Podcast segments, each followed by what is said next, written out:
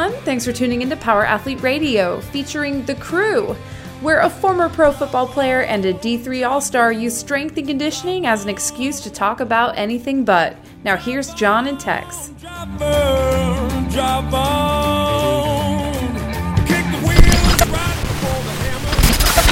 Hey, welcome to another episode of Power Athlete Radio. We're jumping in with both feet, and we are going to discuss all things hammer. For those of you guys who have been living under a rock or in a cage, or in a cave, who lives in a cage and a cage? Ah, nobody I know. But if you've been hiding under rocks and you don't know what Hammer is, Hammer is one of Power Athlete's flagship programs. The Hammer is an acronym for Holistic Athlete Movement Readiness Program. And the reason it has this, uh, this acronym was uh, as we were designing this program for the U.S. military, we had to have an acronym. Uh, Dave Spanton's like, the program's got to have an acronym. It would be great if we could incorporate Be the Hammer into the program. And so I started with Hammer as an acronym, and we we started looking at everything that began with an H, and we worked in, and I had an epiphany: holistic athlete movement movement readiness program, and the Hammer was born. Uh, that program was um, created and pushed to the 18th Airborne Corps. And uh, obviously, that went to contracting, ended up not going through because the H2F deal ended up kind of hitting it about the same time. And they ended up going out on a bigger initiative, more so than just the 18th Airborne. And uh, we had that program in our back pocket. And then we were approached by the Texas National Guard to go into contracting piece to implement Power these systems for the entire Texas National Guard. That went to contracting. And unfortunately, they selected a lesser program that ended up failing in a couple months. Well, what didn't fail, John, Ah, was our ability to then put this out to the public and the world that needs it. Well, we had to. We had to push it out because we had we had done so much research and there was so much stuff off, uh, you know, uh, like you know, I guess you could say off the table that we were doing, we were testing, and we were using. That the uh, only intelligent thing was to repurpose it and actually push it out to the commercial market. So we launched Hammer, and it's um, it's good. Oh yeah. Well, let's let's get into it. So we understand the holistic athlete movement readiness acronym, but who is this program for? So, So- it's not just military individuals. No, I mean it's really anybody that goes in harm's way, anybody that we consider a door kicker, and that could be uh, firefighter, uh, military, law enforcement, anybody that goes in harm's way, or anybody that's looking for an intelligent strength and conditioning program that that uh, layers in running. So there's a, a you know a pretty real running template that I've used for fuck way too long, and uh, it involves a lot of max effort, short distance sprints, a lot of what, what I call easy effort, but are re- really like a, uh, zone two build an aerobic base recovery runs, and then a longer run or ruck on a Friday where we uh, push max intensity and actually push the distance. Yes. And found a way to implement those that still allows you to make gains when we do hit the weight room pretty hard. Yeah, I mean, I um, uh, a couple months back I did Craig Douglas's shooting course, and it was it was fun. It was a bunch of combatives, so we've talked about it. And one of the guys that was in the course, uh, we ended up uh, creating a little bit of a friendship. And um, when he ended up leaving, he reached back out and said, "Hey, man, I'm interested in doing one of your programs. Which one do you recommend?" He ended up jumping onto Hammer, and uh, he hits me up every week, and the results are anything other than, I mean, they're phenomenal.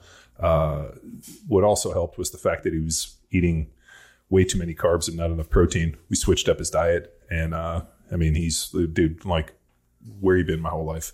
I mean, I think he he pulled 315 for five, and then you know eight weeks later, uh, eight weeks later pulled 355 for five. So I mean, he's got some solid salt strength gains. He's really been putting on some muscle. So I mean, the program has worked as advertised, and we've tested it for a number of years, so we knew it would work. Yeah. and it's And- definitely meeting its uh, its desired game. Yeah, written with our experience and understanding of individuals that have the job and responsibility of getting in harm's way. Now, speaking to the program, how can you explain like the the goal and the aim that it's written from? So we not just not just the job and the responsibility of the individual. Now we get into things said principle and then your mindset of writing this specific program for the individual. Um, just used a, a, a ton of what we know and what we've learned within standard strength conditioning. So the idea is that I want to be able to build capacity for the ability to be able to run. So uh, there's a, a an incredible symbiotic relationship between strength and sprinting. So we have a dedicated sprint day that's usually on our heavy lower X day. Um, we've been pushing uh, a ton of rep maxes, which are standard within Power Athletes templates. We use compensatory acceleration with our cat movements, and then we do a um, you know a ton of single legged stuff. But really, the the hard part is to design a strength conditioning program where you're not necessarily biasing one too much over the other. So you're trying to find like the mm-hmm. perfect amount of like, okay, this is how much running we can do and allow people to still get strong. This is the strength that we can do while still allowing people to have enough capacity to run. And the problem is, you know, uh, like when I talked to uh, uh, one of our block one coaches, who's, um, you know, I think he's at uh, where's Cooch at? He's in Colorado. Well, we won't say exactly, but let's just say he has a cool ass job. Gets yeah, to do has, some fun stuff and learn foreign languages. Yeah, he's doing some fun stuff. Uh, Hammer was an excellent program for him, but the problem is, is now he needs to switch over into something more mission specific. So now he's been doing a lot of like uh, long distance rucking and realized that he needed to develop that level for his mission requirement. And so we had a good chat about it, and I was like, dude, you can pivot the program anytime if you see the need to go up and be able to ratchet something up you can obviously do it, but you have to remember you have to keep the scales balanced. So if you're going this way, you're going to have to start pulling stuff off of this side. So really, it's just a balanced program. Mm-hmm. And what's been good is that everybody's been getting stronger, and the running has been extremely consistent. And on that, the I mean that writing it, you also understand the population extremely well through both friends and individuals that you've worked closely with. And it's factoring in a lot of the mistakes that this reckless group, and I, I mean that in the, the the kindest way possible, like willing to go out and do some reckless stuff to save people. So selfless recklessness, if that's a thing. Ah, uh, you, you know the uh... but the programming, like they make mistakes on their own bodies, and then they have to pay for it. Unfortunately, later in their career. So now keep that in mind. Like what mistakes are avoided intentionally by educating through sound strength and conditioning programs. Well, so a lot of times everybody wants the the, the program and fawn to be like the panacea and wants it to be everything mm-hmm. so they try to get everything within the training module and it doesn't work like that uh, you have to look at the strength and conditioning program as being an adjunct to people that are already training so for example if you're a wildlife firefighter right you're only not just training in the gym you have training outside of the gym and so it's a lot like being sports specific mm-hmm. uh, in the off season i lifted weights but there was always a focus on what I was able to do on the field. So I still continued to have to do all uh, my technique work and my throws and punching and all the stuff that I did on the field. If it was, you know, whether uh, I was doing boxing or fight prep or whatever it looked like, there was still a focus on, I was a football player. Mm-hmm. So I think for a lot of guys, and we've seen this within the military community, they just want to go hard in the gym and they don't realize that there's a sport specific aspect that still needs to be focused on. So the problem is, if I burn you down and kick you in the dick repeatedly in the training you know, within the training module, within the confines of the gym, how much are you going to have to be able to go out and do that? And I think it's just really easy to go to the gym, get your work done, and not do all that stuff. But uh, I assume that the people that are doing the training, and um, I, the thing which is interesting is even though it's written for one population, there's a ton of people that don't necessarily fit within the confines of how it was developed that are using Hammer with great success. So um, the biggest thing is balancing what I assume is your sport specific training involved in it. Like if you're, you know, using something like Hammer and you want to, you know, like I'll just give you an example. Uh, the other day, um, one of the guys on Jacked Street uh, was talking about running uh, endurance races, like hundred mile races, and he uses Jacked Street for his strength program, and then goes out and runs long. And somebody asked him, "Why don't you follow Hammer?" And he's like, "Well, I already run a ton. I just need a strength program. I don't need something that's kind of a hybrid mix." Mm-hmm. Perfect application if you're going to run 100 miles, is Hammer necessarily going to get you ready based upon the running volume to run 100 miles? Probably not. But if you're going to do that, you're probably going to need a ton of volume to be able to go out and effectively do that. And at the end of the day, nobody runs 100 miles. It's more like hiking, walking, run, walk. So it's really just and about surviving a conditioning PT test. Yeah. So the other big one too is we've had people follow Hammer, and uh, we had one guy that said, "Hey, you know, um, I still have to do push-ups and sit-ups and I feel like my push-ups are going down. And my comment is, how many days a week are you doing push-ups? Well, in Hammer, we only do a X amount of days. Well, if you have something specific to train for, like sit-ups and and and uh, uh, push-ups, and you know you're going to be fun on the run or pull-ups or whatever it is, you need to incorporate those because I assume that you're doing something within your training, you know, paradigm. So I think um, a lot of times, and maybe this comes from like classic bodybuilding, where you know a bodybuilder, this is what his training is, right? Like he goes to the gym, hits it for two hours, maybe gets a little bit of you know cardio at night to try to get in caloric restriction or whatever it looks like. But at the end of the day, like this is the function for individuals that are following these training programs. There's an assumption that you're doing something else outside of the weight room. Yes. Uh, and on top of that, within our, I understand the military as well, there's necessary required PT, often led by another individual. And what does that look like?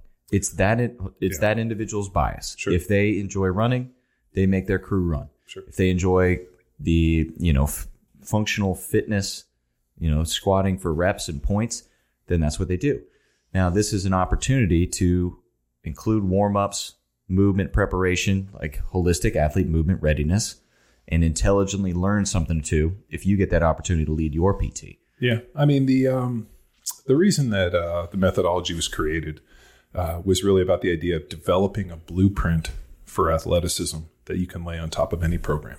And uh, if the program claims to be athletically driven and asking you to do something that involves athleticism, like uh, you know, I was imagine you know, guy coming up on a heavy door having to kick it in. He needs the strength to be able to kick the door in, but also the capacity to get to the door.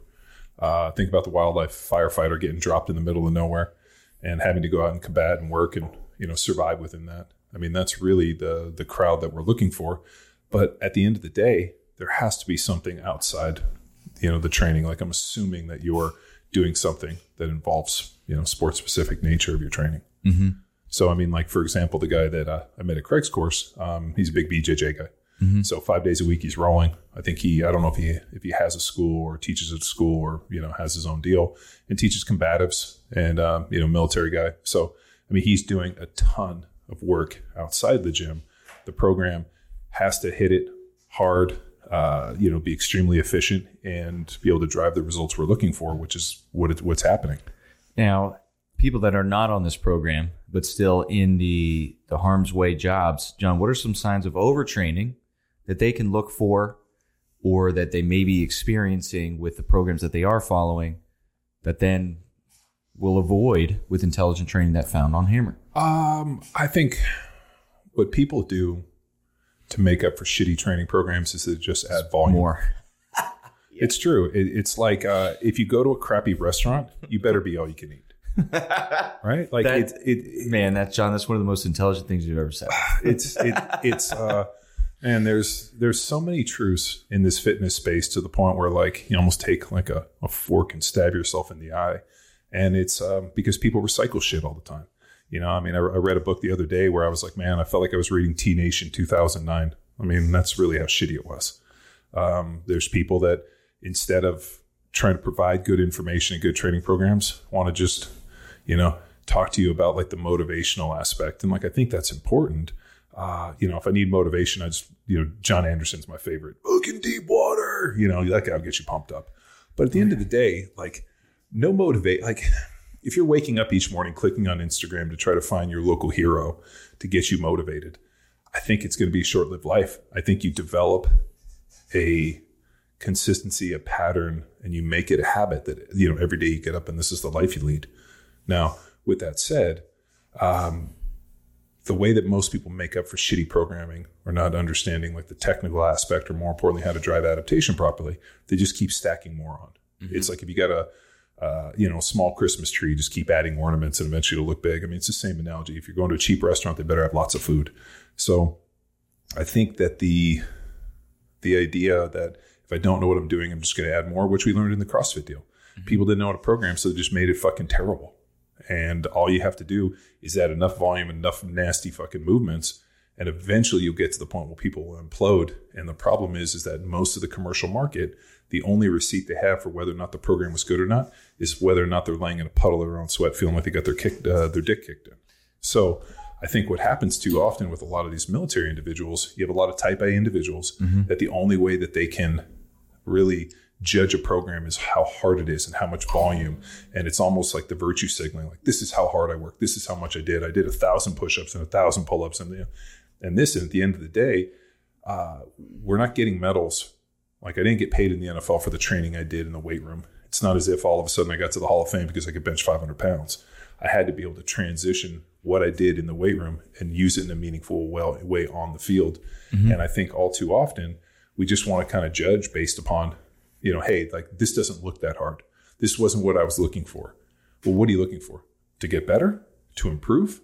Like if, if, if it's physical, like um, um, there was a real cool study that came out a couple years ago, and uh, Alan Argon, um, Argonon, I'm fucking up his name.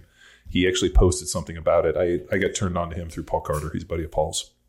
He kind of went through and just did a, a little deep dive on the research study where they found whatever program allows you to put on muscle when you're training is the same program that you should use when you're trying to diet down on caloric restriction. What got you there is the same one that's going to get you there. And I think all too often we run into people that are like, oh, I'm doing this in the bulk, then I'm going to do this for training to try to lean. When in reality, if you look at most bodybuilders, the training doesn't change. All that changes is, is their, you know, their calories. So, eh, you know, in the off season, they're probably eating a certain amount. And then all of a sudden, when they get into, you know, trying to get into contest shape, they're trying to do, you know, uh, they're eating a caloric restriction. We've been talking about this for years high protein diet and caloric restrictions, how everybody's got in shape. So, uh, not that we're looking for body composition on hammer, but all too often, what? Uh, two notes on that. Uh, the first one that I want to pull out of this is your skill work outside of hammer. That should be determining whether this program is working for you. And outside of that, yep. the same goes for any other program that you you or your teammates are following. If it isn't this, how is your shooting improving? How is everything that your job requires improving? If not, then we need to look at the fundamental training, strength and conditioning that you're following. Two on that. That's that's the point that I, am pulling out from there is this is a performance based program. And how do we know it's working for you? Is maybe your bench is improving, etc.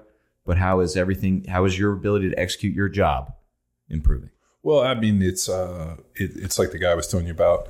Um, you know, obviously he's getting stronger. He feels better in body composition. But what I'm really looking for is when you roll in mm-hmm. BJJ and you're rolling in the gym, how are you improving? And when yep. you tell me, dude, I'm I'm stronger than I've ever been. I have the best capacity, and I'm fucking smashing fools. That to me is what I'm searching for.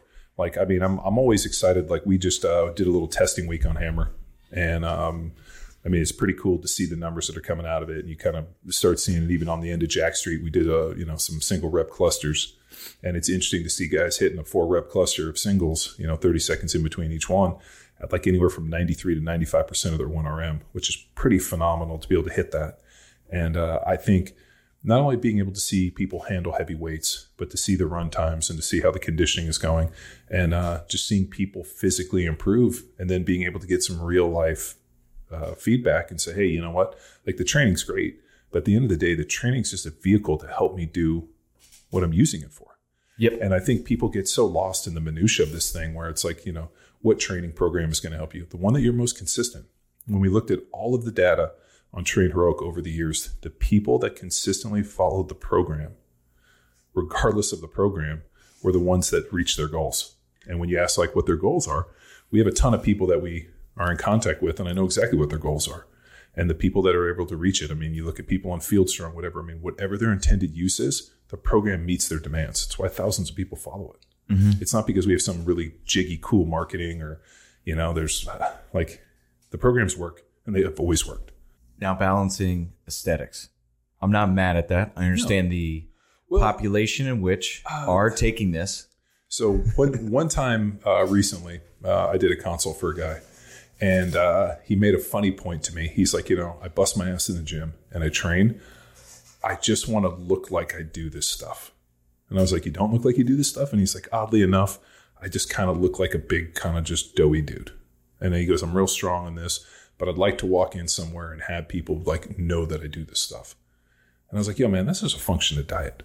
You know, it's a function of sleep, diet, recovery. I mean, there's some other things we could check if we want to dive into blood work and look at hormones, whatever came to you know came to the conclusion that he was good five days a week and fucking grenaded his diet on Saturday and Sunday with uh, you know drinking too much, eating too much, and I'm like you know it's real easy if you're you know in a three to five hundred calorie um, uh, deficit over the course you know every day, and you go out and you kill your diet. I mean by seven thousand calories on the weekends, like uh, like it's not magic. It's you know to quote Louie Simmons, it's mathematics. You know, if you look at it like, hey, if your basic caloric need is 3,000 calories over seven days, you're at 21,000 calories, and you're in a three to 500 calorie deficit over the course of five days. You know, I mean, it's really only 1,500 calories. And you go out and you eat 7,000 calories on a Saturday and Sunday, and you wonder why you're gaining weight, or more importantly, you're looking fluffy. You don't look like you do this stuff. I mean, there's a reason that the dudes uh, that if you ever go back and you look at um, who's uh, who's your guy from the uh, uh, Gerard Butler.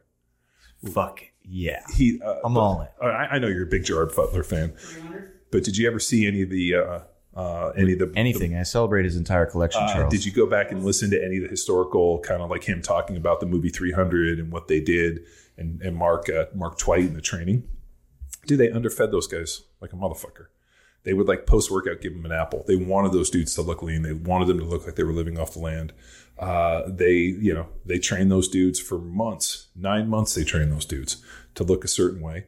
I mean, there's probably a fairly decent amount of performance enhancing drugs involved in it, which is totally fine. GB? No. Yeah. yeah. Uh, a little birdie told me he was having some elbow issues then and he had to go in there and work with him a little bit. And he equated it to that. So, I mean, but, uh, and then you got a little movie magic on top of it. Don't get me wrong, dude. When I saw the movie 300, like that movie completely broke the internet in terms of fitness and training. I mean, it did. It completely changed the direction. I mean, if if the movie 300 happens, CrossFit.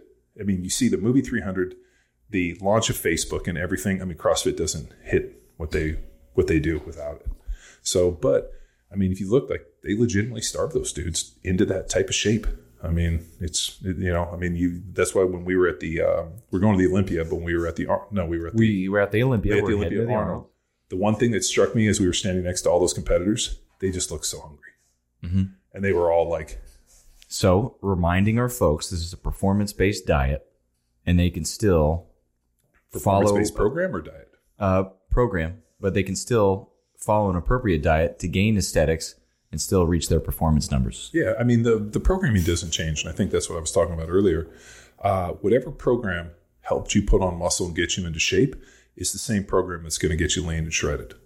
All that happens is you hit up the nutrition ninjas, you get Robin Sam, you you lock into that. You know, uh, our Hammer 90 started today. Oh wow, I know. I Oh, I took know you photos of myself. I did too. So we we have an internal challenge that we're doing here at Power Athlete, and we like to do these things before we launch them on the world. But we want to do like a 90 day challenge. And we're calling it Hammer 90. So we've been we started today, and then when we finish, we'll kind of figure out some some tweaks we'll make, and we'll launch it on the rest of the world. But uh, it's going to be pretty good. And the biggest one is you got to select a program, and you got to select a, uh, a diet, and there's a couple other things you got to flow through. But if you're looking to improve your aesthetics, you're going to have to force yourself to be hungry a little bit or train into that caloric restriction. You can mm-hmm. either eat less or work more. All right, so let's sum it all up. How would people get the best out of the Hammer program, John? I think the best way to start it is just like start slow. So what happens, I think, all too often is people jump in and like it's one of the the hard parts about the way that we deliver training on Train Heroic is we do team training, which means that uh, you know you show up, you log in, you might be in the middle of a cycle, you might be on the first day, you might even show up on the last day. Like I saw a guy today who joined on Jacked Street said today's my first day, and he's like, I mean today's what Tuesday on week six of uh, the clusters. I mean, like, eh, like you're at the end of this cycle, and my only comment was like, just kind of train, don't kill yourself today. We're going to hit a reload, and then you know, in two weeks we're going to be ramped up, and you're going to be right where you need to be. So I think for most people, you jump into hammer, start slow, start conservative, give yourself room to grow. I think everybody goes in and they want to push so hard from day one. I usually like to take two weeks to kind of get acclimated. So when I go into something, I kind of want to like not sandbag it a little bit, but I want to kind of get the lay of the land, understand the rotation, uh, you know how the timing works on everything. Like, hey, if I um, if I'm training in the gym and I got to run, you know, if there's sprints, am I running them on a treadmill? Am I going to the park? Like, what am I doing? Um, you know, so really understanding the flow, and it usually takes me about two weeks to get acclimated to something. So I think start slow, understand the flow, uh, and at the end of the day, I would much rather have you ease into it and then hit the ground running than just fucking go all in and just smash yourself where you're so sore the first day you can't train on the second. Um, the way that it's programmed is on day one. Um, obviously, it's our big heavy hinge day, but it's also our sprint day. I found that sprinting before we run puts us in the best chance. And it, and if you look at programming with economy of time, Uh, really, Friday, where we do a kind of a longer run or a heavy ruck or something and really burn it down. That's the day that I got to kind of give you the most. So everything's kind of recover. tapering, yeah, to recover, kind of tapering for that. So the sprints are on Monday, heavy hinge on a Wednesday. Uh, we're going to pull on a Tuesday, and even though people lose their minds a little bit on it, I'm like, where else do we put the put the pull in? I can't ask you to sprint, hinge, and pull. So normally, what'll happen is we'll sprint hinge. Uh, there'll be a little bit of capacity work. We pull heavy, and then we'll do EE runs, uh, which are basically building our big aerobic base On Wednesday. on Wednesday with a ton of trunk and a lot of rotation. Um, I'm big on that trunk work. There's a bunch of hip flexor, a bunch of adductor. It's all that little stuff with the rotation and transverse plane, all the things that normally people don't want to do in their training program gets in a dedicated day on Wednesday. I don't know if they don't want to, John. I think it's a matter of not necessarily understanding. Ah, the need.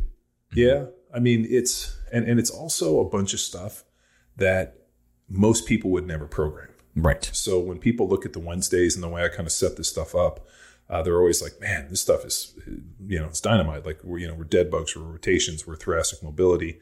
Uh, it's just working that trunk in new and interesting ways. Um, I do use a lot of kettlebells.